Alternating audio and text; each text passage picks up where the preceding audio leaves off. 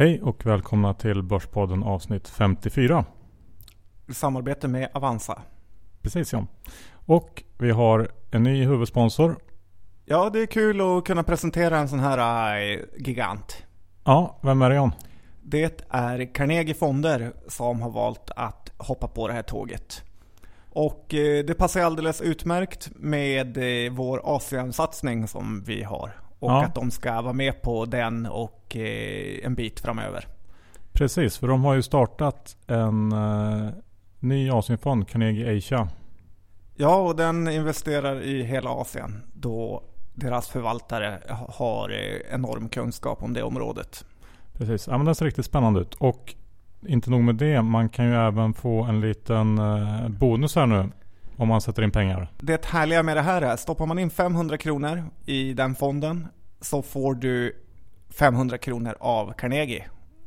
Och eh, det är 100% direkt i uppgång och det är ju inte lätt att matcha. Nej, det är fint. Men det här gäller ju då om man eh, börjar månadsspara direkt genom Carnegie, alltså öppnar ett konto hos Carnegie. Det kan man enkelt göra eh, genom hemsidan. Gå in där och kolla. Ja, det är inte jobbigt. Nej, Carnegie.se. Och vi vill även slå ett slag för Carnegie Fonders utmärkta marknadsbrev.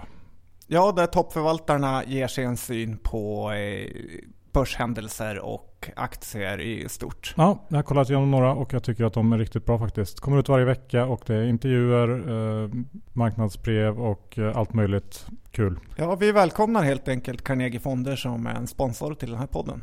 Precis. I övrigt då Johan, vad har vi på agendan idag? Idag är det ett lite speciellt avsnitt. Vi kommer att träffa Sveriges kanske bästa makroekonom. Ja, det har ju varit ett eh, ganska stort eh, sug efter att träffa någon som kan förklara the bigger picture. Och eh, den här killen som är Pensers Sven-Arne Svensson. Ja, han är ju känd i, överallt för sin enorma kunskap om makroekonomi. Så det ska bli väldigt härligt att höra hans tankar inför valet, om världen, om Sverige, Europa eh, och så vidare. Så att eh, det är väl bara att eh, lyssna. Men samtidigt ska vi också ta ett litet grepp om den svenska aktiemarknaden där du och jag fortfarande anser oss experter. Precis, nu kör vi. Johan Isaksson, index har kommit ner en bit sedan förra veckan. Inga enorma rörelser, men eh, det vill inte uppåt riktigt. Nej, det står här kring 1380 nu och eh, ja, vi får se vart det tar vägen. Däremot har det hänt rätt mycket på de underliggande indexaktierna och eh, det är ju både bu och bä får man säga. Ska vi ta och titta lite på skandalbolaget Eniro? Ja, det tycker jag. Det har ju uppdagats en redovisningsskandal som alla känner till säkert. Och eh, aktien har fullständigt havererat. Eh, ja, vad säger vi om det här?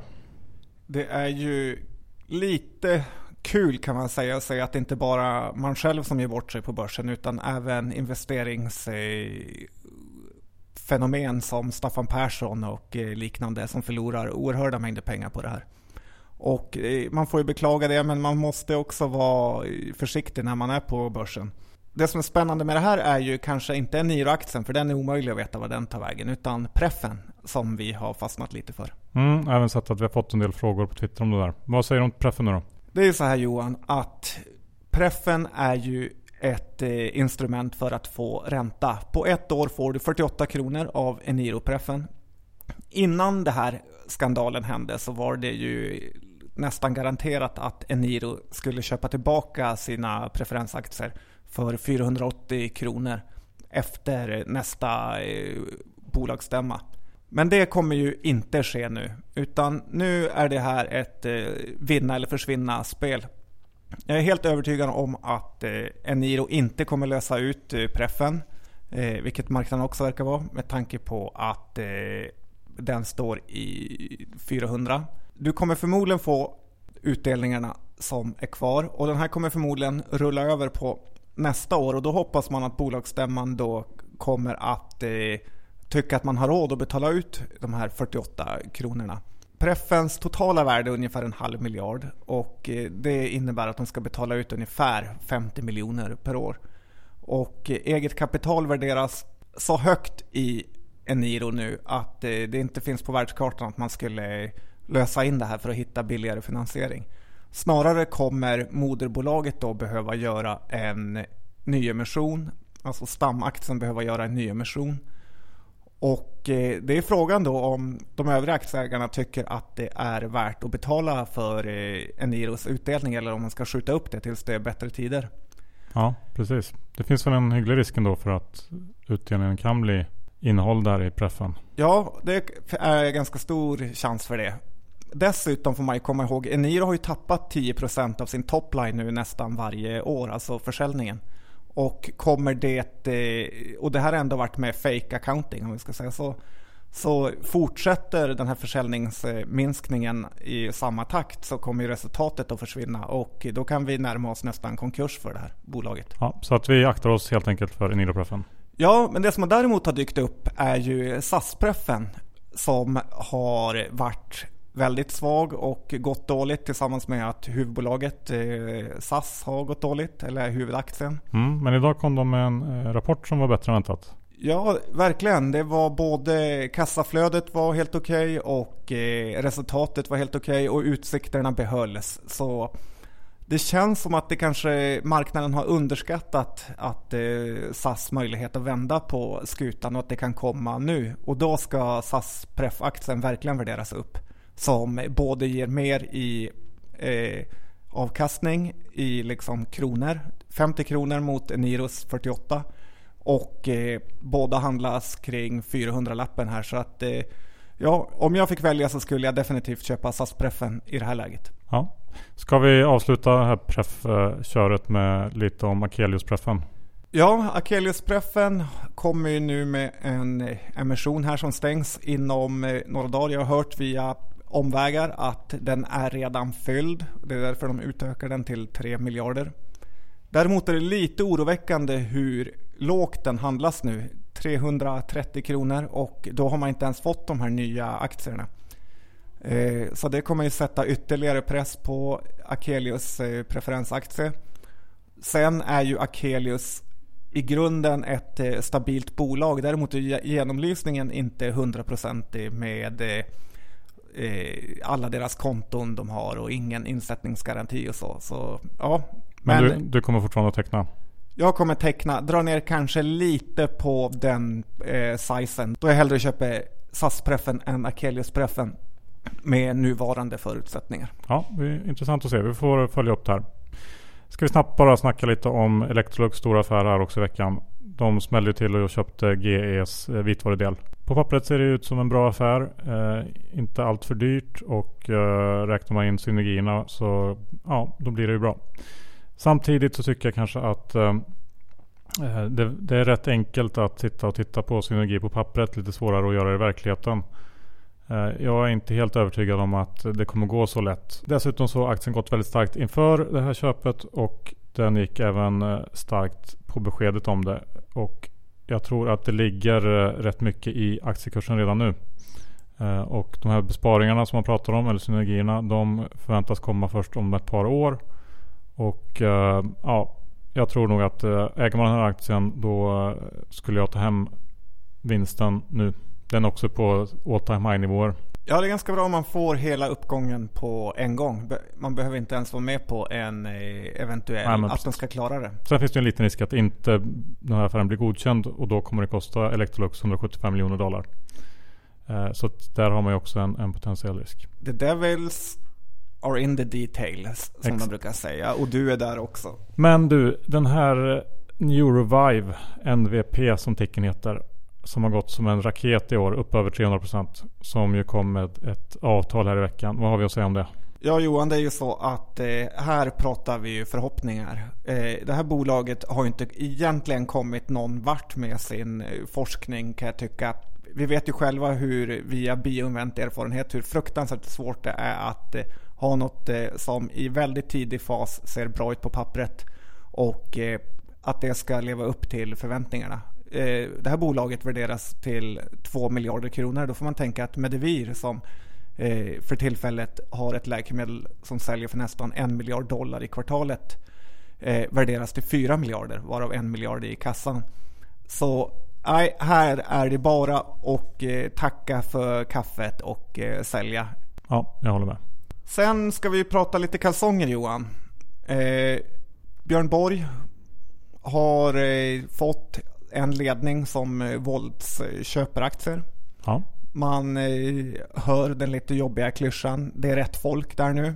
Det är det kanske, men jag är inte lika säker på att det här kommer bli fenomenalt. Dels gillar jag inte produkterna jättemycket, tycker att de är för varma om man kan säga så. Och, eh, Kan man? Mm. och sen tänker jag mig, för att eh, det vanliga eh, snacket på stan är, ja Björn Borg det varumärket är liksom Eh, bara det borde vara värt hela bolagsvärdet. Men å andra sidan, Björn Borg börjar bli en gammal man och eh, var stor på 80-talet, 70-80-talet. Nu eh, har vi en helt ny generation. Dessutom är tennisintresset eh, väldigt lågt här i Sverige. Så eh, ja, det är tufft men till och med han kan bli bortglömd och eh, egentligen så finns det ingen jätterelation till han och eh, kalsonger. Ja, nej, det där är ju en eh, tanke som är lite intressant tycker jag. Ja, Opus då Johan? Ja, Opus eh, kommer ju med rapport och efter den så har de tappat en hel del. Ehm, och vi har väl tittat lite på den där och man kan ju fråga sig lite vad det är de tappar på. Rapporten var ju inte jättedålig. Nej, det var den inte. Den var väl hygglig faktiskt. Eh, Det man kan klaga på kanske är den organiska tillväxten och att man kanske kan tänka sig att det blir lite lönsamhetspress framöver om de ska försöka få fart på det igen. Men eh, det är någon som säljer väldigt mycket aktier i Opus. Ja, i de här mindre bolagen så ibland är det bara någon fond som trycker ut, men ibland är det eh, värre. Och eh, det är ja, ja, litet varningens finger för vem det är som säljer och eh, dessutom var ju den organiska eh, tillväxten dålig, vilket gör att eh, jag har sett att P-talen har kommit upp här för nästa år. Eh, så men definitivt värt att hålla ögonen på som Ja, både t- tradingaktie och långsiktigt. Kring 11 spänn är det nog något hyggligt köp om det inte är något annat här bakom. Och Johan, igår var det ju faktiskt eh, the big thing av, ett- från ett av världens största bolag. Apple kom med sitt event och det är två nya telefoner på G. Tell me all about it. Ja precis, två nya telefoner och det som folk kanske mest fokuserade på var väl det här eh, nya Apple Pay, alltså deras betalningslösning. Vi har ju pratat mycket om Seamless. Eh, det känns som att de kan få det lite tufft i och med det här. Apple lanserar sin egen lösning som bygger på NFC. Alltså att du behöver ingen app eller någonting utan du bara plockar fram telefonen och eh, knackar den mot någon läsare eller något sådär. Så kommer det skötas automatiskt. Och du behöver ditt fingeravtryck egentligen för att betala. Mycket intressant. Det, stora, det finns ju liknande grejer ute, typ som Simless. Det är ju inte någon jätte, jätte eh, skillnad egentligen. Men den stora skillnaden är ju att Apple har väl det som behövs när det gäller att få med sig eh, användare och butiker och banker med på, på tåget så att säga. För att få igenom allt det här. Eh, så att det, det där ser ju spännande ut. Sen så är det väl, jag har sett spekulationer om att nu ska Apple bli något stort, någon bank och betalnings... Men jag tror inte riktigt det de vill. De vill, inte, de vill ju inte liksom komma in och skära in i den här betalningsströmmen. Utan de har ju knutit till sig stora banker. Eh, De vill bara ha in den här tjänsten på sin plattform. Eh, Och egentligen tror jag att det här är mer som ett sätt att knyta användarna ännu närmare till sig och in i sitt ekosystem. Så att de kan sälja ännu mer telefoner. Ja, Att I grund och botten så är det det som Apple gör. De säljer telefoner. Sen den här Apple-klockan vet jag inte riktigt. Det får vi se. Det var inte så mycket som framkom där. Eh, Jag är inte jätteimponerad av sådana här eh, smarta klockor. Men eh, vem vet, Apple kanske kan komma med något smart sätt att använda det här. ja, det brukar de göra. Men ska vi kanske ta och avrunda och börja välkomna in vår viktiga gäst? Precis. Nu är det dags för makrosnack med Pensers Sven-Arne Svensson.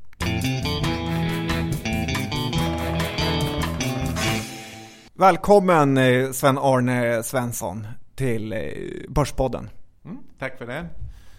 Idag ska vi ju prata lite om eh, både stort och smått. Men du kanske kan börja med att presentera dig själv från grunden.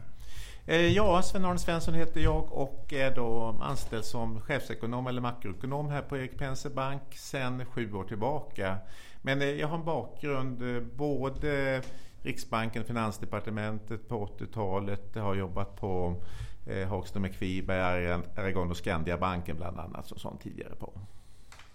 Vart, eh, om vi går tillbaka ännu tidigare, vart eh, kommer du ifrån? Eh, jag är uppvuxen i Skövde. I Västergötland? Västgötaslätten. Och sen har du pluggat på? Eh, jag har pluggat här i Stockholm och sånt, en liten blandning av olika ämnen. Började faktiskt med mattes och sånt och sen varit ekonomi, data och statistik och lite, så det var lite oklart vad man skulle bli helt enkelt. Ja, men nu är du på Penser. Eh, vi vet ju också att du är ett eh, stort fotbollsfan och var nere på VM i Brasilien. Hur var det? Jo då, det är synd att klaga som sånt. Jag var inte där hela tiden men jag var där två veckor och såg tre matcher i Rio. På. Så att, och det, det är en upplevelse helt klart. på. Ja men det kan vi verkligen tänka oss. Ska vi John starta av den här intervjun med eh, ett gäng snabba frågor som vi brukar göra? Mm. Ja precis. Är du beredd på att eh, få ett gäng kortfrågor där du svarar ja, kortfattat då?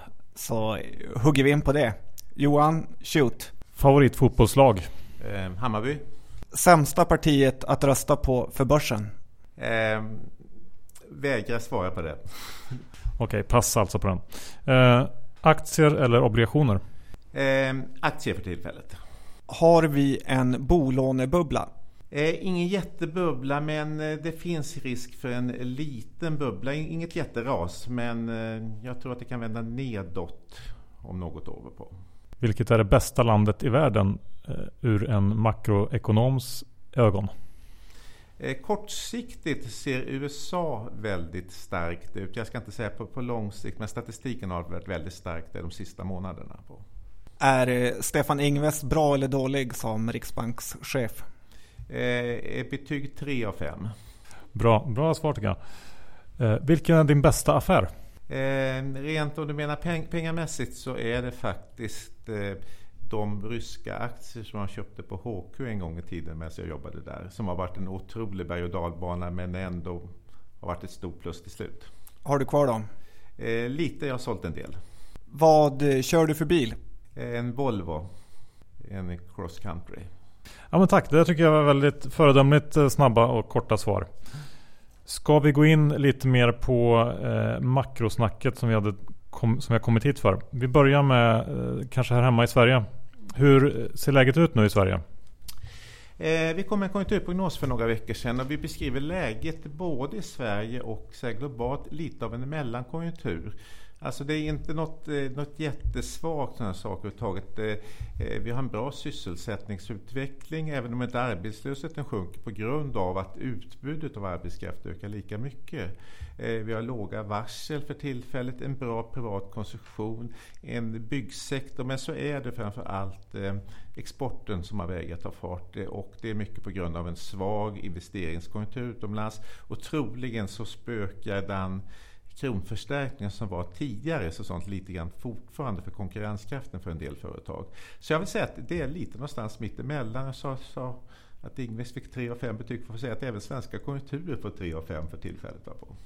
Vad ska man göra för att få igång den då på eh, riktigt? Alltså en del, eh, vad gäller den utländska konjunkturen så kan vi inte göra speciellt mycket åt det här så sånt uttaget. Sverige har 50% av BNP går på export så sånt uttaget. Och, eh, eh, däremot skulle jag tro att man kan eh, kanske hjälpa den inhemska delen ytterligare något. Och, Eh, Eh, det finns ju ganska mycket eftersatta vad ska jag infrastruktursatsningar som, sånt, som man bör kanske sätta igång. Först är det ganska eh, billigt att låna pengar och sånt ett tag. Då ger säkert en större avkastning. Sånt. Och sen behövs det säkert inom flera områden. Så att det, det blir säkert ingen så här jättestark konjunktur för då måste exporten ta fart. Men det kan ändå bättra lite grann för, eh, än vad tillväxten har för tillfället. På. Okej, om vi ändå ska fortsätta med, med Sverige då. Eh, det är ju val snart. Hur påverkar det din syn på utsikterna här? Eh, alltså det blir säkert en osäkerhet. Jag, jag, jag, har svårt att tänka mig att eh, det blir något klart valresultat på söndag eller måndag. Så sånt uttaget. Man kan tänka sig alla möjliga konstellationer. Och eh, om vi hade haft ett utgångsläge som vi hade haft, hade för 20 år sedan med fortfarande stora underskott i offentliga finanser, en bytesbalans som såg dålig ut och fortfarande hög inflation.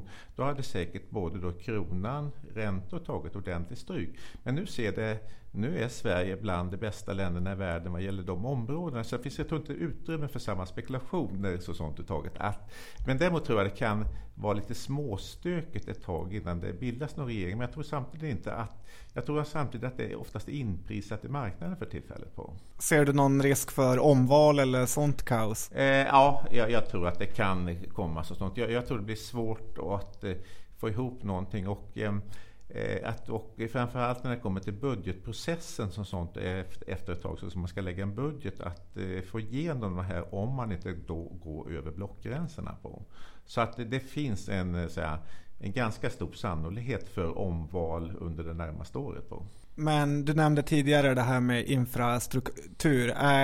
Men vad tycker du Sverige behöver? Absolut, politikerna borde ta tag i för konkret? Eh, ja, det, det ligger ju i och för sig program här om eh, ganska mycket satsningar på järnvägen och sen det tror jag är, är, är riktigt också. Men det gäller ju att man, man ska ju inte investera för investeringarnas egen skull. Det är ofta det ska ge en avkastning framöver. Och sånt uttaget. Jag tror att även om jag utan att vara helt insatt exakt i detaljerna här så sånt att eh, eh, båda blocken är överens om det här. Då kanske inte om summan som sånt. Där. Sen är det ju också lyfts fram om att eh, bostadsbyggandet har ju varit länge eftersatt. Det har byggts alldeles för lite. Här verkar man också vara ganska enig om att eh, det skall byggas mer. Jag tror att ena blocket föreslår 240 000 nya lägenheter fram till 2020, det andra 300 000. sånt. Så det är en påtaglig ökning från dagens nivå, även om det redan har börjat öka. Så, sådana. så de, de satsningarna är säkert riktiga om de nu fullföljs. Det är långt ifrån säkert på. Ja, du gav ju Ingves eh, ett medelbetyg här, men vad är det han har gjort eh, fel eller borde ha gjort för att få högre? Min personliga uppfattning är att eh, eh jag vet att det är många som tycker att han skulle ha sänkt räntan snabbare. Jag, jag tycker dock inte han skulle ha gjort det här så sånt. Och jag tycker oftast den argumenten har varit lite dåliga för när man sänkte räntan sist och sånt uttaget. vi ska komma ihåg att Eh, vad Sverige, varför Sverige går bättre än EMU rent konjunkturmässigt för tillfället, det är den privata konsumtionen i Sverige ökar klart mer än i Europa. Och mycket på grund av att vi haft en lägre inflation och, och då höjt köpkraften hos hushållen. Jag tycker man missar det i argumenten helt enkelt, och sånt när man för fram det här. Så sånt där. För jag ser så sagt att eh, även om jag inte tror på en bobubbla i ett fullständigt bobras så ser jag ändå en hushållens skulder stiger varje gång Riksbanken sänker räntan. Och, sånt, va? och jag tror man kan komma till nivå åtminstone att det vänder nedåt igen. På. Det här med konsumtion och eh, hör kanske lite ihop med klasskillnaderna som har kommit och det pratas om mer och mer här. Vad tycker du om eh, de svenska klasskillnaderna?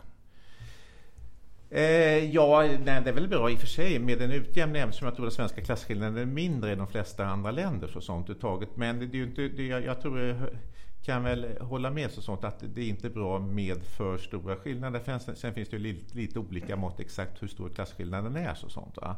Men eh, jag, jag, eh, tror att en utjämning är bra. Sen vet jag inte exakt vilken nivå den ska ligga på. Är utjämningen bra för att man tänker en miljardär som får en miljard till inte bara lägger den på hög medan en eh, småbarnsmamma som får 2000 kronor till eh, shoppar upp dem?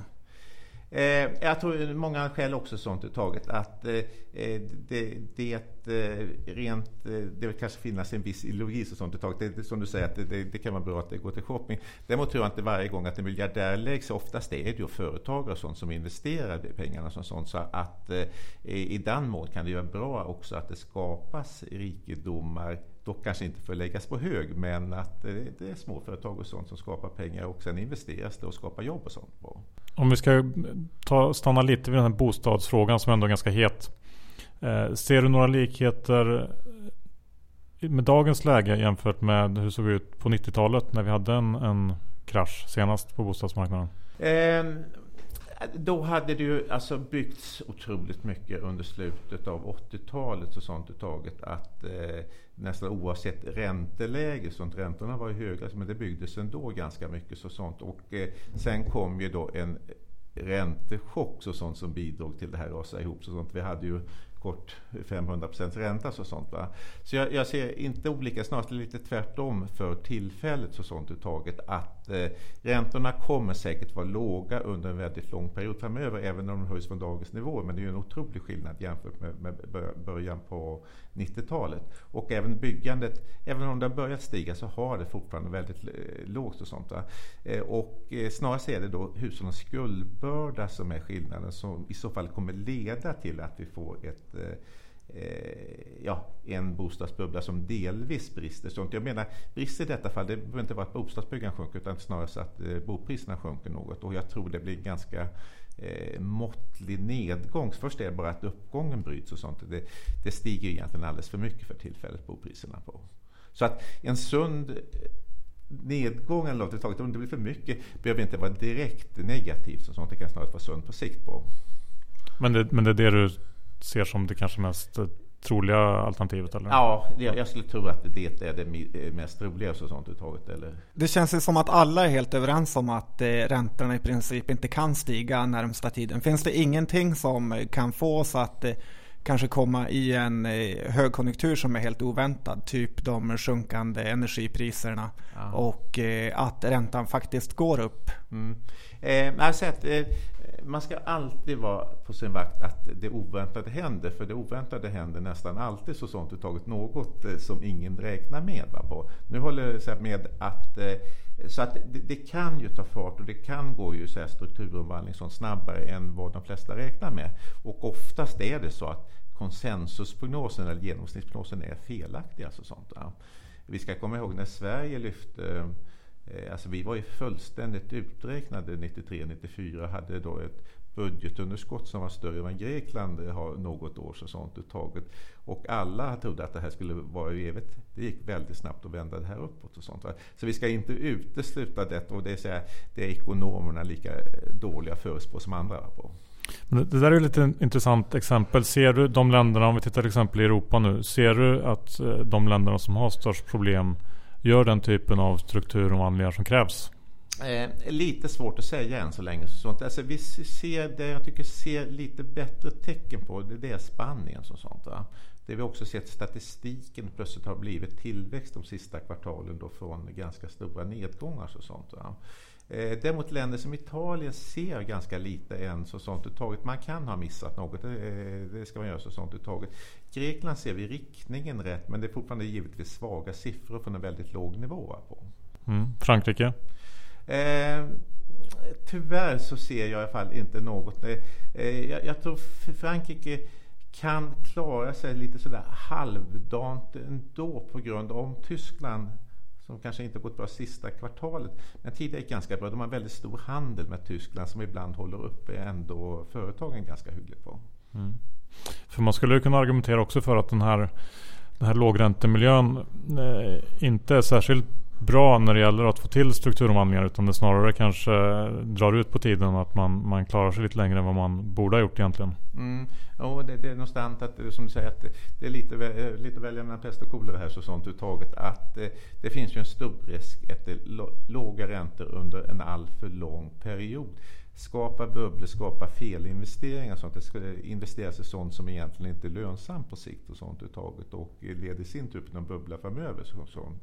Vi ska komma ihåg mycket av den här bostadsbubblan som har varit USA, som var i Spanien, som var i Irland, sånt, berodde ju på att man hade, hade haft allt för låga räntor. Bara på det här eh, sambandet mellan ränta och arbetslöshet, eh, kan, gäller det fortfarande eller kan man säga att det är utspelat när räntan redan är på sånt, en sån enormt låg nivå? Ja, eh, det är klart alltså,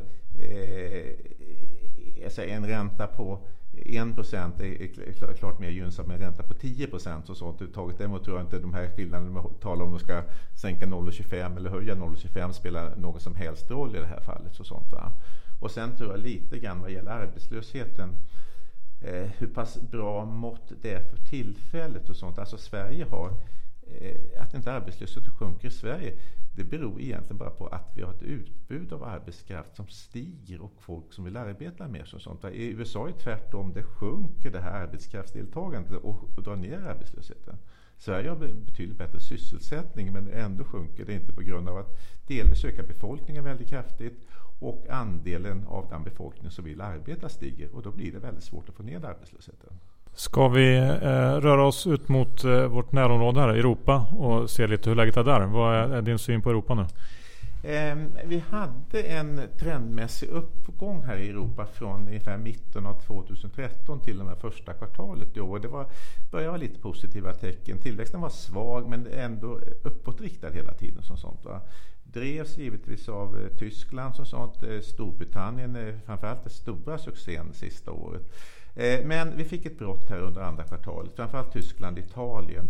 Och vi förmodar att mycket berodde på vad som hände i Ukraina och en osäkerhet där så sånt taget att eh, vi såg framförallt att det var investeringar som gick i Tyskland och sånt att det kom ett brott. Eh, däremot sen Storbritannien har fortsatt upp så sånt, det ligger nu på en tillväxt en bit över 3% och en arbetslöshet som har sjunkit till 6,4 procent väldigt snabbt och eh, man börjar nu tala om att Storbritannien kanske höjer räntan under första kvartalet nästa år. Så, sånt på. Eh, så det, det är den stora positiva överraskningen. Vad tror du om det kommande valet då i Skottland, England, härvan? Ja, jag ska gissa. Det verkar ju vara 50-50 för tillfället och sånt. De sista opinionsundersökningarna, om jag ska gissa, men det kan ju vem som helst gissa lika bra eller dåligt som jag så sånt taget i det här fallet, att eh, jag gissar att de stannar kvar så sånt i, eh, i, i, i okej så sånt på. Och då kanske man ska gå lång lite pund nu då? Eh, ja, så att jag tror folk avvaktar så sånt taget, ser resultatet först och sånt taget. Men eh, min, min gissning är lika bra eller dålig gissning som vem som helst kan göra i det här fallet på. Jag tänkte Skottland och eh, Storbritannien ska behålla samma valuta oavsett hade de tänkt. Hur, vad tycker du om Sverige och eh, euron? Ehm, jag tycker det var bra att vi stannade utanför eh, euron som sånt taget. Att vi kommer ihåg den skräckpropaganda som var innan vad som skulle hända med Sverige om vi inte gick med. Alltså, så sånt. Vi skulle ha betydligt lägre tillväxt, vi skulle ha högre inflation och betydligt högre ränta och liknande. Och sånt. Vi kan konstatera att eh, efter det har Sverige nästan haft dubbelt så hög tillväxt som, som EMU-området. Kanske inte enbart beroende på det här. Så sånt, va? Men eh, jag, eh, jag tror att det i alla fall än så länge är väldigt svårt att anpassa en ränta till så pass många olika länder med olika förutsättningar. Så sånt, va? Och jag tror att delvis, och sånt är inte enda anledningen, så sånt givetvis att eh, har det, det, det säga, bobubbla som spruckit beror på att en del länder har haft för låg räntor och sånt. Va? En del kanske har haft för höga i sin tur också på. Om vi tittar med på vårt grannland eh, Finland som ja. gick med i euron. Ja. Och där har det gått käpprätt. Eh, ja. Vad är din prognos för dem? Eh, det kanske inte är enbart att de gjort så sånt uttaget de har haft, de har varit, haft större beroende av skogsindustrin i Sverige. Och sånt, va? Sen har Nokia då, som har varit kanske ett av världens största succéföretag egentligen någonsin som sånt egentligen inte gått så bra med slutet. Och sen har man också ett större beroende av Ryssland som sånt som också inte har... Så jag vill säga att eh, jag tror att kanske inte Jona har varit något plus för dem men jag tror inte det är den största anledningen att det går så pass dåligt för tillfället. på. Kommer de vända det? Att någon gång kommer det säkert vända också sånt uttaget att det, det brukar vara att, eh, men det, jag tror det tar lite tid. Vi ska inte räkna med att vi får en draghjälp från Finland under de närmaste åren. på. Men om vi går tillbaka till Europaområdet som helhet då. Vad, du sa att trenden har eh, vikit ner lite grann sista tiden. Vad, vad ska vi tro här framöver? Eh, min gissning är att man kommer tillbaka på banan, eh, givetvis lite grann vad, vad man gissar vad som händer med Ukraina, Ryssland och sånt uttaget. Och, eh, men jag, jag, tror fortfarande vi har tredje kvartalsfråga, men jag tror vi ser, ser något eh, bättre ut. För att jag tror att eh, eh, om man tittar på Tyskland så är det ju så här, Eh, företagen är fortfarande väldigt lönsamma. Så sånt Jag tror de hade rekordresultat i fjol sådana saker och eh, ser inte någon större avvikelse detta året. Vi har en arbetslöshet som har, ligger det lägsta sedan början på 90-talet. Vi har också en hyggligt bra köpkraftsutveckling. Så, så de ekonomiska förutsättningarna ser fortsatt rätt hyggliga. Eh, inte för att det blir någon raketfart, men jag tror det kan vända uppåt igen. Och vi ser att eh, sån optimism hos hushåll ligger på en väldigt, väldigt hög nivå. Så att jag tror konsumtionen kan göra, investeringarna bör komma igång som sånt uttaget. Och det är ju i så fall väldigt bra för svensk industri om eh, investeringarna i Europa kommer igång på. Om vi ska titta efter några syndabockar, vilket är det eh, värsta landet i Europa som du är mest orolig för? Eh, det vill säga att eh, det kanske får bli, om man då även väger in lite storleken på länderna alltså sånt. Det finns ju kanske små länder i Östeuropa sådana här saker, men de kanske inte betyder så väldigt mycket på att eh, så är det ju lite osäkert med Frankrike och sånt då på grund av att eh, eh det verkar de så här reformer som ändå en del andra länder genomför verkar gå betydligt trögare i Frankrike och sånt uttaget. Och det har nästan inte spelat någon roll vilken regering det har varit heller. Så, sånt på. så att eh, eftersom det är då efter Tyskland då, ja, troligen det näst största landet och sånt så kan ju effekterna bli, bli större därpå. Men har du ingen roligare bubblare än Frankrike? Man hör alltid hur dåliga ja, de är. Eh, ja, det är väl, om vi ska ta på, på, lite andra länder och sånt, eller egentligen områden. Eh, vad jag ser, det får jag nästan ta på sektorer och sånt. Jag, jag ser fortfarande en väldig osäkerhet vad som händer på bankväsendet i många europeiska länder och sånt uttaget. Och det kanske inte är något speciellt land och sånt. Va? Nu ser det lite lugnare på grund av att Europeiska centralbanken skjuter in väldigt massa pengar och liknande sånt uttaget. Men frågan är vad som händer egentligen när någon gång får vi nu verkar konjunkturen vara lite sidledes men vi får en riktigt så här nedgång med stigande arbetslöshet igen som sånt uttaget och eh, med de här nivån med räntor som ligger redan nere på noll.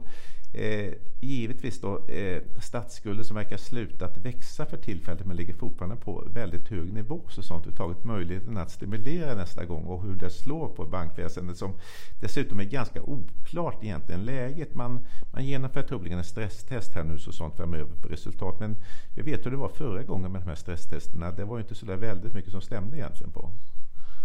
Nej, bankerna är något man alltid kan vara rädd för. Ja. Men om vi ska vända på det och eh, jag har alltid undrat eh, vilken är nordisk eh, mästare? Om man får fråga en sån fråga. La, bästa landet i Norden? Eh, ja, om, om, man tittar på data sådana saker med bytesbalans, statsfinanser så är det givetvis Norge, men det är så beroende på oljan och sånt. Eh, om man skulle sammanväga så tycker jag ändå kanske Sverige ser bäst ut. Vi, om vi undantar eh, oljeexporterande länder så har ju Sverige ett av världens största överskott i utrikeshandel. Och, sånt, va? och det här var ju Sveriges stora problem under 70 och 80-talet. Vi hade ju ständiga underskott, fick devalvera man får säga mellan 75 till 93 så var det väl åtta gånger på något sätt vi skrev ned valutan i lite olika former. Och sånt där på. Eh, men nu har vi haft ett, ett överskott ungefär på 6-7 procent av BNP under en väldigt, väldigt lång period utan att vara oljeexportör. Och sånt, va? Vi har också en statsskuld som, som sagt som var en av västvärldens, eller offentliga finanser som var en av västvärldens sämsta under början på 90-talet. Nu är det en av de bästa. Så, sånt, va? så jag får säga i riktningen vad som har hänt från 93-94 fram till nu eh, har varit väldigt bra i Sverige så sånt taget. Du låter som ett Göran Persson-fan. Eh, ja, jag ska, det var väl inte bara Göran Persson. Jag kan väl säga att den, den borgerliga regeringen som satt 91-94 förberedde ganska mycket. Sen kan vi säga att en del av de saker man gjorde kom kanske i fel konjunkturbild. Men, att, eh, men sen att det, det låg kvar sånt betydde nog ganska mycket på. Så att jag tycker nog att eh, båda regeringarna, både Göran Persson och den som sitter nu, har klarat sig ganska hyggligt. Det finns saker man kan önska att man gjort mer, men eh, godkänt i alla fall. Vilken är den värsta regeringen Sverige haft om man tänker ekonomiskt? Ja, jag ska inte utmana en parti, men eh, eh, eh vi hade väl 1979 så sånt uttaget. Det var ju ett, ett då egentligen eh, Folkpartiet satt ensamt i regeringen så sånt och man förde en otroligt expansiv ekonomisk politik när konjunkturen började vända uppåt. Jag tror offentlig konsumtion ökade 6-7 procent och liknande. Så sånt. Så att det, det var väl ingen sådär jättehöjd. Så sånt. Sen kanske det inte var eh, regeringens fel i sig själv. Man blev nästan tvungen då ett parti som har 10 procent och sitter ensam i regeringen som sånt eh, har inte samma manöverutrymme som en majoritetsregering på. Ska vi avsluta den här delen med Sverige och Europa med att prata lite om det högsta hönset Draghi och ECB som har varit i farten här ganska nyligen. Mm. Vad tycker du om de senaste uh, händelserna? Ja, det är fortfarande lite oklart vad som kommer hända här så sånt uttaget med de här Alltså man sänkte ju räntan då till 0,05 så sånt mer lite av det, jag fattar lite av teknikaliteter så sånt uttaget att de här då eh, reporna skulle få en effekt och sånt va. Eh, för att säga, jag tror inte om ränta annars på 0,15 eller 0,05 spelar någon som helst roll. Sen är det ju, sen har jag aviserat då att eh, tillgångsköp eh, lite grann. Men det är fortfarande oklart hur mycket det är när det ska träda igång som sånt. Och det verkar ju inte heller finnas någon enighet i ECB och sånt. Troligen var det väl Tyskland som eh, motsatte sig så sånt. Va? Så att eh, eh, om jag ska säga genom betyg så är jag väl lite oklar exakt hur, först hur det kommer se ut om man ska eh, ha någon klar uppfattning av det här på. Ja, eh, precis. Det finns inte så mycket detaljer där. Men Nej. Eh, hur, man kanske, kan du förklara lite hur, hur går det till egentligen när ECB ehm, eh, om ECB skulle göra ett, ett QE-program som det har pratats om. Ja. Hur, hur skulle det se ut? Ja, det, det, kan ju tänkas och sånt uttaget det, utan att veta exakt hur det här kommer se ut och sånt uttaget. Det kommer säkert funka som kanske något liknande som USA eller Storbritannien och sånt uttaget. Att man går upp och köper antingen då stats eller bostadspapper sånt av bankerna för att förse dem med likviditet helt och sånt. Va? Sen om det går tekniskt sett går till är jag lite osäker på i det här fallet och det verkar ECB också vara ganska osäker på än så länge på. För, för det, man pratar om nu var väl framförallt riktat mot små och mindre bolag eh, som skulle få tillgång till, eh, till lån lite enklare. Mm, jo, eh, men det, också, det, det, går inte direkt att utläsa exakt hur de just ska få tillgång till det här så sånt uttaget man läser förslaget. Alltså, eh, motivet är säkert så sånt att eh, eh, stora företag kan säkert finansiera sig själva med företagsobligationer och liknande. Så sånt, I alla fall flertalet. Så det gäller att få igång då både kanske hushåll och mindre företag. Mindre företag är oftast det som skapar sysselsättning och eh, att de ska få tillgång till på något sätt. Men här tycker jag inte framkommer något rent tekniskt sett hur, just varför de ska få tillgång till det här. På. Men syftet är säkert gott. På. Mm, det blir spännande att följa. Eh, ska vi se lite vad som händer på andra sidan Atlanten i USA? Ja. Hur är läget där? Eh, jag kan säga att USA fick ju en oväntad dipp första kvartalet. Alltså de flesta, även jag hade räknat med en tillväxt på 3-4 procent här och så sjönk det 2 procent på grund av det extremt kalla vädret helt enkelt. Så, så allting vek ned helt enkelt. Va? På att, eh, eh, sen efter det verkar det ha tagit ganska påtaglig fart. Vi hade en eh, tillväxt andra kvartalet på lite över 4 procent. Den statistik vi har fått in här för juli och augusti har ju faktiskt varit oerhört starkt. Och sånt. Vi hade Eh, de här inköpsindexen som marknaden följer ligger nu på eh, nivåer vi bara sett någon månad tidigare under 2000-talet om vi tittar både på industrin och tjänstesektorn.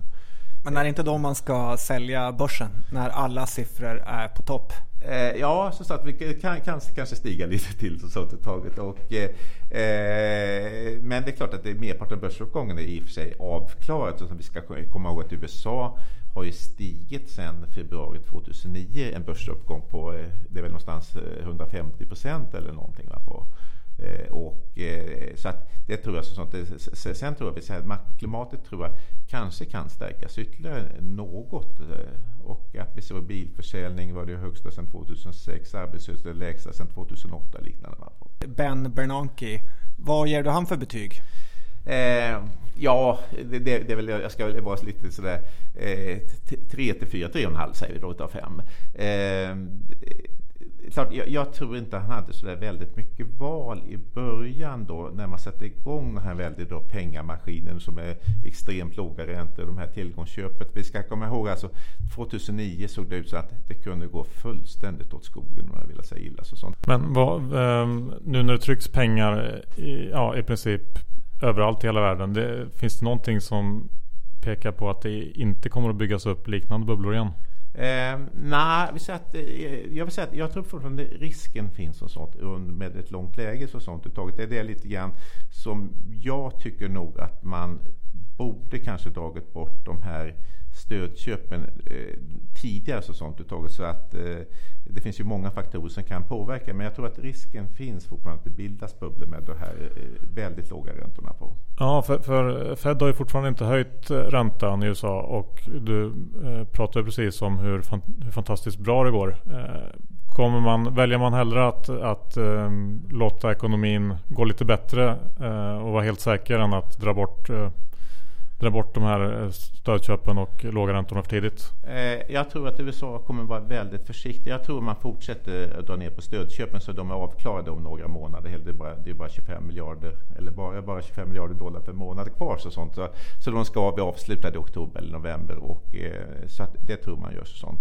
Och troligen börjar man höja räntan. Men jag tror att om man ser tecken på att ekonomin svalnar och sånt, att tillväxten skulle avta, sysselsättningen vika, sånt, så tror jag åtminstone man tar försiktigt med räntehöjningarna.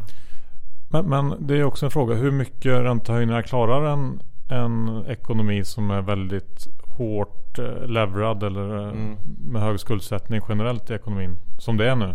Mm. Eh, hur ska man se på det där? Eh, nej, men eh, jag, jag, tror inte man kommer gå så, så det är jättelångt med räntorna. Men samtidigt inför det också givetvis en viss risk också. Sånt. Men vi ska, vi ska komma ihåg att vi befinner oss i ett läge i de flesta länder i världsekonomin som sånt med så stora skulder, framförallt på staten som sånt uttaget, även om det har slutat öka. Så nästan oavsett vad man gör så finns det risker så sånt. Utan det blir en avvägning som sånt uttaget. Vad är den minsta risken? Man får väga mot eh, en ökad sysselsättning. Man måste också ha en bra tillväxt och sånt uttaget. Om sysselsättningen ökar sånt, då minskar ju också så här, underskottet i offentliga finanser väldigt kraftigt snabbt. Och det har gjort det i USA gått betydligt snabbare än någon räknar med. Men så att det är lite grann eh, känna sig lite för sig sånt uttaget. Det finns inget så här klart vad som är rätt eller fel i det här fallet. på. Ja, det leder ju till en annan intressant fråga som jag alla verkar klura på. Vart kommer pengar egentligen från? Och hur skapas det pengar? Och hur blir det inflation? Och den stora frågan. Ja, just det. Pengarna egentligen skapas ju på något sätt av centralbankerna och sånt. Och eh, sen inflationen tycker jag är, är eh, vad man egentligen menar med inflationen. Och många har hakat upp sig på att eh, många säger att vi inte har någon inflation för tillfället. Och det stämmer om du tar med konsumentprisindex som ett mått på inflationen. Det finns också andra inflationsmått och sånt. Att, eh, eh vi kan säga vad, vad, som händer i Sverige nu. Det är ju egentligen att huspriserna stiger. Det är ett mått på inflationen. Eh, delvis på grund av att räntorna är låga. Det är, det är ett pris på att, eller, eller räntorna sjunker på obligationer. Det är ju att priset på obligationer stiger. Och sånt, va? Eh, vi ser också massa saker som inte mäts i KPI och sånt stiger. Så att eh, det har nästan blivit det här fallet. Allt som inte mäts i konsumentprisindex stiger i pris och sånt. Va? Och det är det konsumentprisindex som egentligen Riksbanken har som mål att det ska vara 2% över konjunkturcykel. Så att, eh, och det andra vill man inte ska stiga, men det stiger så sånt taget. Och så att det, det här med, med, inflation tror jag är lite mer komplicerat och det är frågan egentligen om inte Riksbanken ska ta mer hänsyn till andra mått på priser och sånt. Jag ska säga konsumentprisindex är alldeles utmärkt om man ska mäta priset på den privata konsumtionen. Låter det som att du håller på att nedgradera den till en tvåa? Eh, nej, jag, jag, vet inte. Det, eh, det, som sagt, jag var inne på det, det är en komplicerad sak där så sånt taget. Att, eh, eh, däremot tycker jag faktiskt att Riksbanken ska delvis ta hänsyn till skulderna så att när man sätter eh, räntan på. Ja, men då, då, lämnar vi kanske USA här och tittar på Japan eh, först. Och som jag har kört sitt stora experiment Ebenomics nu ett tag. Men det har inte varit jättelyckosamt. Ehm, det fick väl en avsikt och sånt när man aviserade det här, eh, får se om jag har sett rätt, eh, hösten 2012 och sånt. Där. Eh, då man pratade om att man skulle höja inflationen, eh, höja, fördubbla penningmängden och liknande. Eh, det fick ju då att valutan försvagades och börsen steg väldigt mm, ja, det, var, det var säkert en avsikt på det här. Och sånt, Men det, det, finns ju inget egenvärde med att börsen stiger. Sånt. Det ska ju då sprida sig över till reala ekonomin. Och, sånt. och här är ju då lite tveksamt. Vi fick en lite bättre fart eh, svenska första kvartalet i år. Men det var ju framförallt för att man höjde momsen från 5 till 8 procent. Det gjorde att många tidigare la sina inköp. Sen vek det väldigt kraftigt och BNP sjunker. Jag kommer inte ihåg tal, men det, jag tror det var på 2 procent här andra kvartalet. Så att eh, eh den delen och, eh, eh, och man pratar ju också då att man vill ha fart på inflationen. Men frågan är om det är på det sättet man ska få fart på inflationen genom att höja momsen. Alltså det, det är egentligen, egentligen den enda anledningen varför priserna har börjat stiga på. Vad är ditt motförslag då? Eh, jag tror att Japan är ett ganska komplicerat dels och sånt och lite svårt för många att begripa så, sånt överhuvudtaget. Att, eh, eh, jag, jag, jag, tror det finns väldigt mycket stelbenthet i systemet sådana saker och sånt. Och sen, sen att det, så eh, man måste luckra upp arbetsmarknaden, pensionssystem och sådana här saker så åtminstone skulle se sig bättre ut. Sen kanske man får vänja sig vid att det kommer inte se lika bra som det gjorde mellan 1945 till 1990. Alltså vi kommer ihåg att Japan gick från ett u-land till att vara världens näst största ekonomi 1990. Och man talar om när kommer Japan gå med USA som man gör nu med Kina. Så sånt uttaget. Och, eh, men då var det mot slutet väldigt stora övervärderingar på fastigheter och en del på börser och sånt. Och ett Nikkei-index som stod i 39 000 och sånt och sen rasade till under 10 000 och sånt. Nu är det väl uppe, har det stigit så sånt och tagit en del mot slutet här på.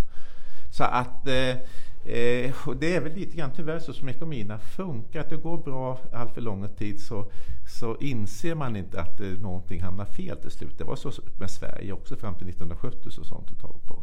Är det som med Hammarby? Så hamnar de i superettan? Ja, det finns i vissa likheter med Hammarby. Och Men hur är det med eh, statsskulden då som det alltid pratas om som är 250 procent av BNP och mm. Andra hävdar att det inte alls är någon fara för att eh, det är så mycket institutioner och inhemska som lånar till varandra och så vidare. Hur är din syn på det där? Mm. Eh, det, så, det, verkar ju som att statsskulden är ju säkert eh, bland de något större länderna största i världen. Som, sånt då, som så att eh, 240-250 procent av BNP och betydligt större än vad Grekland har. Men eh, man har haft ett, då, ett högt inhemskt sparande. Sånt, va? Inhemska sparande kan mätas på lite olika sätt. Men man säger att om man, om man har ett överskott i bytesbalansen så motsvarar det egentligen finansiellt sparande. Så övriga sektorer har haft ett sparande. Och det har gjort att man har inte haft något svårt att omsätta det här som en del andra länder med statsskuld. Men å andra sidan innebär det då att det sparande som finns går till att finansiera statsskulden istället för att gå till konsumtion, investeringar och liknande. Och sånt. Så att det gör att tillväxten blir betydligt svagare än vad den annars skulle bli. Va? Och det är ju så här stora risken med att bygga upp en stor statsskuld så sånt att det inte blir några pengar över till eh, privatkonsumtion, investeringar och liknande. Va? Och säkert en utav, det, är säkert inte den enda förklaringen, men säkert den främsta förklaringen till att Japan som hade haft en tillväxt som var mer än dubbelt så hög som världsekonomin i övrigt fram till 1990 plötsligt fick bara hälften, eller knappt hälften av världsekonomins tillväxt därefter. Ja, till och med en tredjedel var på. Ja, men vad är ditt eh, utsiktsbetyg eh, för Japan? Eh, jag tror man ska vara lite försiktig med Japan. Att eh, man har också en lite struktur med säkert en av de sämsta då, demografiska delarna som sånt med en eh, växande åldrad befolkning och liknande sånt. Det har de flesta andra länder i väst också men det verkar som Japan ser eh, sämre ut. Sen, sen är det ju också både eh, chansen och, men även risken att ligga närheten till Kina så sånt uttaget. Kina kommer säkert, även om jag tror tillväxten kommer mattas i Kina, så kommer det säkert vara ett lokomotiv under många år. Men sen även, de har ju även då en historisk konflikt mellan Kina som kanske inte behöver vara positiv alltid. Va, på. Den är inte positiv i det här fallet. På. Nej men det är ju sant. Men vad tror du om Kina då i, framöver? Eh, Johan du har ju många åsikter om Kina.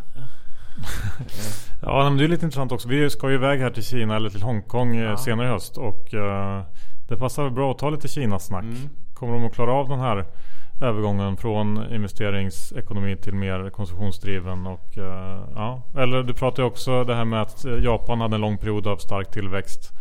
Det är väl lite liknande Kina men mm. de kanske har en bit kvar eller hur, hur ska man se på Kina? Mm.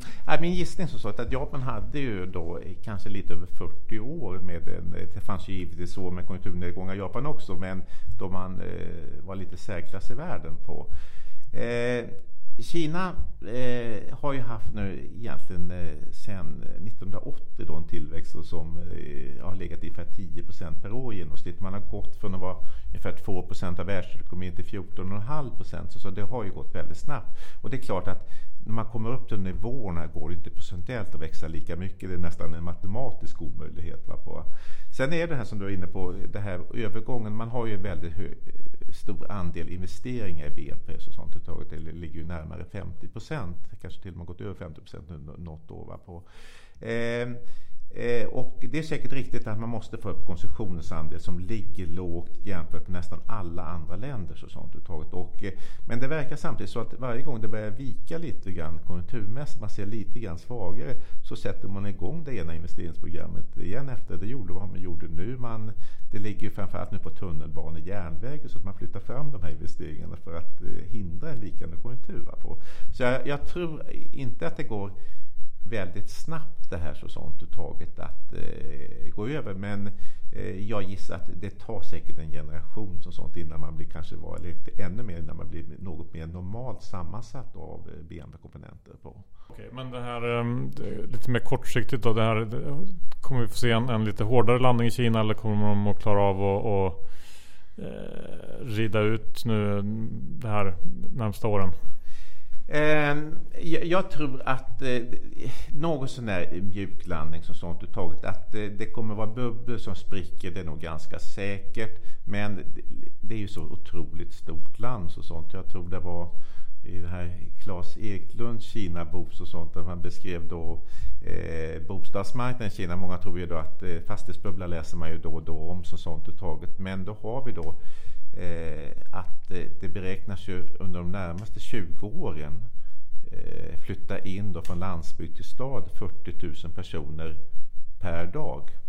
Eh, alltså det är ju så enorma siffror och det är klart att det byggs, man läser om att det står 30 000 lediga lägenheter där, 30 000 där, så sånt är taget. Och det är enorma mängder sånt. Man får sätta då i relationen till den befolkning och den bostadsbestånd som finns, så kanske det inte blir så stort. Va? Men till antal, jag sitter själv och läser väl nästan varje vecka då, framförallt amerikanska tidningar om det här så sånt att det kan sprickas och sånt. Och jag tror att det blir mycket sådana här småsprickor men frågan hur stor det är på makronivån så tror jag det ändå blir begränsat på. Politiken då? De har en halv ny president. Vad säger de om det? Eh, ja, eh, det är ju så att Kina har ju egentligen inte van vid någon demokrati, liksom även som Ryssland också sånt taget att eh, jag tror egentligen den demokratiska delen tror jag tar, om det överhuvudtaget sker något, troligen inte under min livstid i alla fall, så sånt att det går över sig sånt. Däremot så verkar de vara inne på att det behövs vissa ekonomiska reformer egentligen enbart för att hålla uppe tillväxten och inte motståndet bland folket ska ökas och sånt. Det är egentligen deras garanti att välståndet ökar och sånt. Då kan man säkert hålla på med ja, nuvarande mix, politikmix och sånt och ganska länge på. Ja, men ska vi lämna Kina eller? Och hoppa in på Indien? Eh, Indien har ju inte varit något av mina favoritländer mest på grund av att jag tycker Indien har varit svårast att följa rent ekonomiskt. Jag får, eh, det kan vara svårt att följa andra länder men jag får inte ekonomisk statistik riktigt att gå ihop. Eh, det enda landet ibland när jag sitter och summerar fyra kvartal för jag är inte ett helårs och sånt. Det får jag dock i andra länder även om man kan vara lite misstänksam om statistiken där också. Eh, men jag har lite grann börjat vända här mot slutet. Att även om jag summerar sånt och även är osäker på exakt vad som händer så, eh, så verkar då det mesta statistiken ha pekat åt rätt håll här mot slutet. Då menar jag inte bara börsutvecklingen. Så att vi har BNP-tillväxten som successivt avtog men vi fick ett andra kvartal som steg ganska påtagligt. Vi har sett industriproduktionen. Vi ser sådana här då förtroendeindikatorer som har pekat upp och det verkar vara lite grann i samband med det val som var i Indien i maj. Och sånt, va? Det börjar komma innan. Man spekulerar om att eh, det verkar vara lite mer företagsvänliga reformer som ligger inne. Man börjar ta lite tur med korruption och sådana här saker även om jag inte tror att det går med raketfart och sånt. Va? Jag tror det är det som folk har läst in i marknaden och sånt på. Att, eh, sen kan vi komma ihåg att Indien kommer dock från en betydligt lägre nivå än Kina. Sånt. Alltså BNP per capita är ju mer än dubbelt så hög i, i Kina som Indien. Som sånt på. Ska vi ta och avsluta vår, vårt svep här runt jorden med eh, det kanske värsta landet just nu, Ryssland? Mm. Eh, ja, det är ju eh, säkert en av de viktigaste frågorna överhuvudtaget, i alla fall för konjunkturen i vårt närområde. På att, eh, och eh, jag hade då trott att eh, sanktionerna kanske inte skulle bli så omfattande som de verkar bli för tillfället. Och, eh, eh men de har ju tilltagit och nu börjar vi se lite grann på statistiken. Framförallt eh, eh Tyskland tror jag det är en del andra europeiska länder så sånt taget som tar lite stryk av det här. Så sånt, va? Eh, Ryssland har ju givetvis också stryk och eh, det har ju gjort att eh, rent politiskt sett har ju så här, Ryssland börjat vända sig något mer åt Kina för tillfället. Och sånt och tagit med det samarbete man har som, som har ju inte varit politiskt sett har, har de ju inte varit eniga på ganska länge men nu börjar de enas lite grann så det är möjligtvis att de bygger upp en förstärkning av de pakterna som finns där på. Eh, däremot tror jag att eh, båda parterna, jag tror det finns europeiska företag som vill egentligen avbryta sanktionerna så egentligen så snabbt som möjligt. Och sånt. Uttag ryska företag ville också det. Och sånt. Och, eh det skulle givetvis eh, underlätta väldigt mycket. Men det är ju väldigt svårt att utläsa rent den politiska biten vad Putin vill i det här fallet. och sånt. Eh, vi har kanske tolkat det något för optimistiskt. Att eh, Putin liksom Kina, liksom en diktatur eller något sånt. Det är kanske inte en ren diktatur i Ryssland längre. Men, men eh, eh det är att man är beroende av att välståndet ökar hos folk. Och sånt. Normalt sett så åker man annars och sånt. Va? Eh, vi har utgått från att han ändå skulle vara ganska pragmatisk och sånt taget och eh, försöka eh, inte ja, underlätta så, så, mycket som möjligt. Men det är mycket möjligt att vi har fel i det här fallet och sånt uttaget på. Men tror du att det är läge att gå in på ryska börsen? Eh, jag ska inte rekommendera något. Jag har haft pengar på ryska börsen också som, som i stort sett har utvecklats. Men det har varit en jätteberg dalbana. Jag skulle aldrig riktigt rekommendera en nära vän att gå in i Ryssland. För det ser risken att man förlorar pengar som sånt. Men den som inte är så väldigt beroende av pengarna så ser jag fortfarande att en potential finns på Ryssland på lite längre sikt. Det är ju väldigt lågvärderad börs. Landet, om man kunde mäta naturtillgångar, är säkert ett av världens rikaste. Så, sånt taget. så att eh, om det kommer en del ekonomiska reformer och sånt som vi dock sätta frågetecken för så tror jag även ryska börsen bör lyfta en hel del. På. Men eh, jag skulle inte våga säga till eh, det finns risk att man förlorar pengar också. Ska vi kanske avsluta med eh, om du har någon typ av händelse eller utveckling som man ska hålla ett extra öga på. Både kanske åt det positiva hållet, något som kan få konjunkturen att ta mer fart än väntat. Men också någonting som är, kan vara överraskande negativt som man kanske inte riktigt tänker på. Ehm, ja, så på positiva sidan, det, det, skulle väl vara om eh, det, det, löser snabbare än väntat mellan Ryssland och Ukraina eller sådana saker så att det är givetvis en faktor. Och sånt, va? Sen är ju stora saker som nästan ni alla missat. Eh, eh, man läser ju oftast om väldigt mycket kriser och sånt i världen och vi ska komma ihåg under 2000-talet så har vi haft haft vi hade IT-kraschen, vi hade September 11, vi har haft den värsta finanskrisen sedan 30-talet, eurokrisen och liknande. Ändå har världsekonomin vuxit 58 procent de första 13 åren. Alltså vi befinner oss i en takt där världsekonomin fördubblas var 20 år för tillfället. Så att eh, det händer dock ändå massa sådana här små saker som går åt räll. Teknikfaktorn, det kommer bli fler länder in i, som nu kanske Afrika dels, som, som ändå kommer att efterfråga varor och tjänster. Men det är svårt att ta på enskild faktor, men det är så pass många. Så sånt, va? Det tror jag ständigt man underskattar eh, den eh, eh som han, säga, Hans Rosling, professor, brukar säga så sånt att världen har aldrig mått så bra som den gjort för tillfället. Däremot är det inte sagt att alla har det bra. Va, på. Så att, eh, jag, jag, tror den delen, men det är, sagt, det, det är svårt att säga någon enstaka händelse för det, det är tusentals små händelser så, så, som ändå eh, går kanske åt positivt håll. Men de stora dramatiska händelserna brukar oftast vara negativa. på. Ja, men det var ju kloka ord från en klok man. Ja. Och då får vi tacka Sven-Arne Svensson för ett eh, fantastiskt eh, framträdande här i Börspodden. Och eh, det var kul att ha dig här. Ja, tack själv.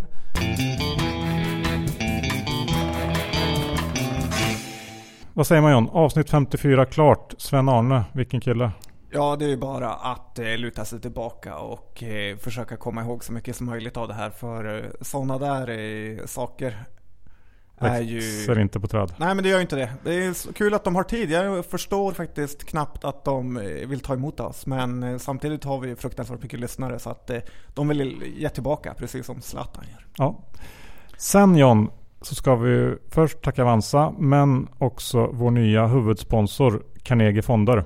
Ja, likadant där. Hur bra är det inte att ha Carnegie Fonder som eh, sponsor? Ja, det är fantastiskt bra. Så ta nu, öppna konto, stoppa in en femhunka och få dubbla upp det med en femhunka till. Så har du gjort 100% på en dag. Om du inte orkar göra pappersarbetet så är du antingen för rik eller kommer aldrig bli rik. Gå in på carnegie.se fonder och leta fram anmälningsblanketten. Ja, vi kan twittra ut det också som eh, en liten extra service. Och när ni ändå är där inne, passa på att signa upp på nyhetsbrevet. För det är faktiskt riktigt, riktigt bra. Det var allt vi hade att bjuda på den här veckan. Ja, det, tack för att ni lyssnade och eh, vi hörs om en vecka. Det gör vi. Hej då.